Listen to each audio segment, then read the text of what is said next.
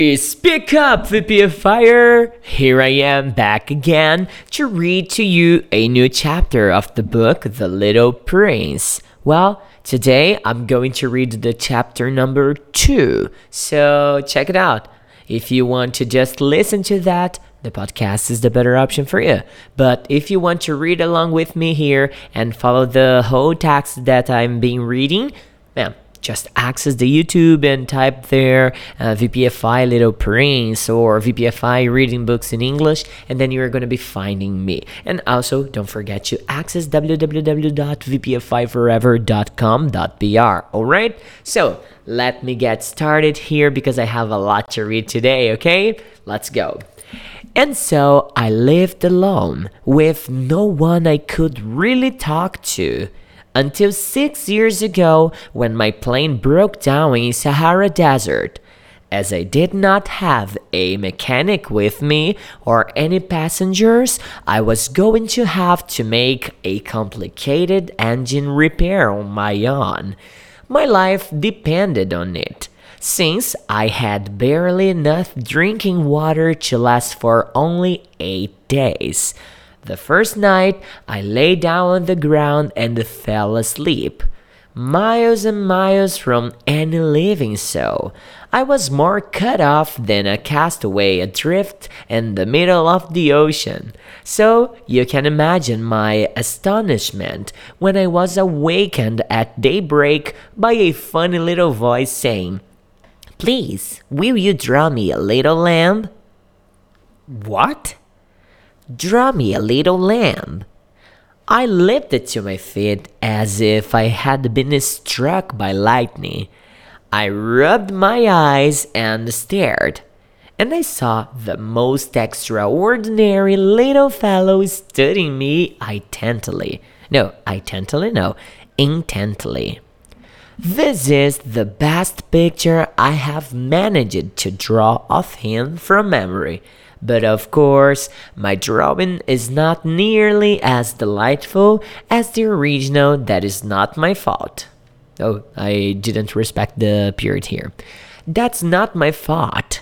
The grown ups had put a stop to my artistic career when I was six, and I had never drawn anything other than my two boa constrictors. Check it out. Oh, it's a, a nice drawing, huh? I think it's nice. Well, keep on going. I gazed at him in amazement. I was miles and miles from any living soul, remember. But my little fellow did not look lost, nor did he seem weak with exhaustion or hunger or thirst or fright. In no way did he look like a child lost in the middle of the desert, miles and miles away from any living soul.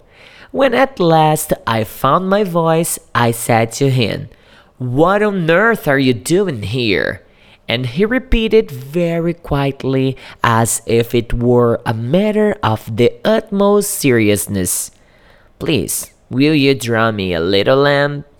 Here I was, miles and miles from any living soul and with my life in danger, but I was so baffled that I meekly prepared to do as he asked and took a pen and paper out of my pocket. And then I remembered that I had mostly studied geography, history, arithmetic, and grammar and I told the little fellow, somewhat irritably, that I couldn't draw. And he replied, It doesn't matter, draw me a little lamb.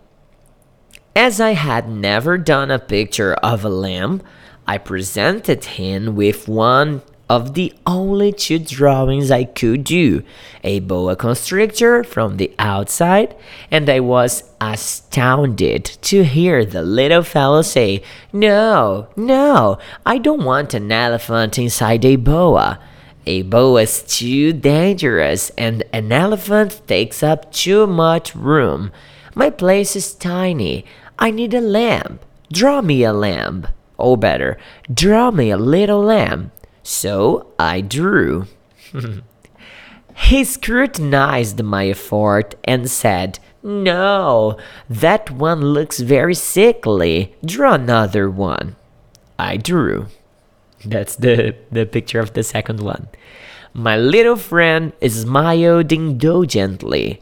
Can't you see? That's not my lamb. It's a ram. It's got horns.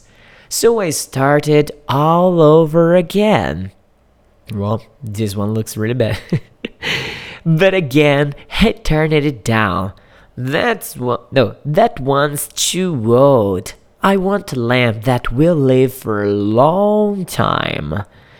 I was in a hurry to start striping down the engine, and my patience was wearing thin. So I hastily sketched this. Hmm, what's that? Okay. And I said, That's the crate. The lamb you want is inside. And I was amazed to see my young critic's face light up. That's exactly what I wanted.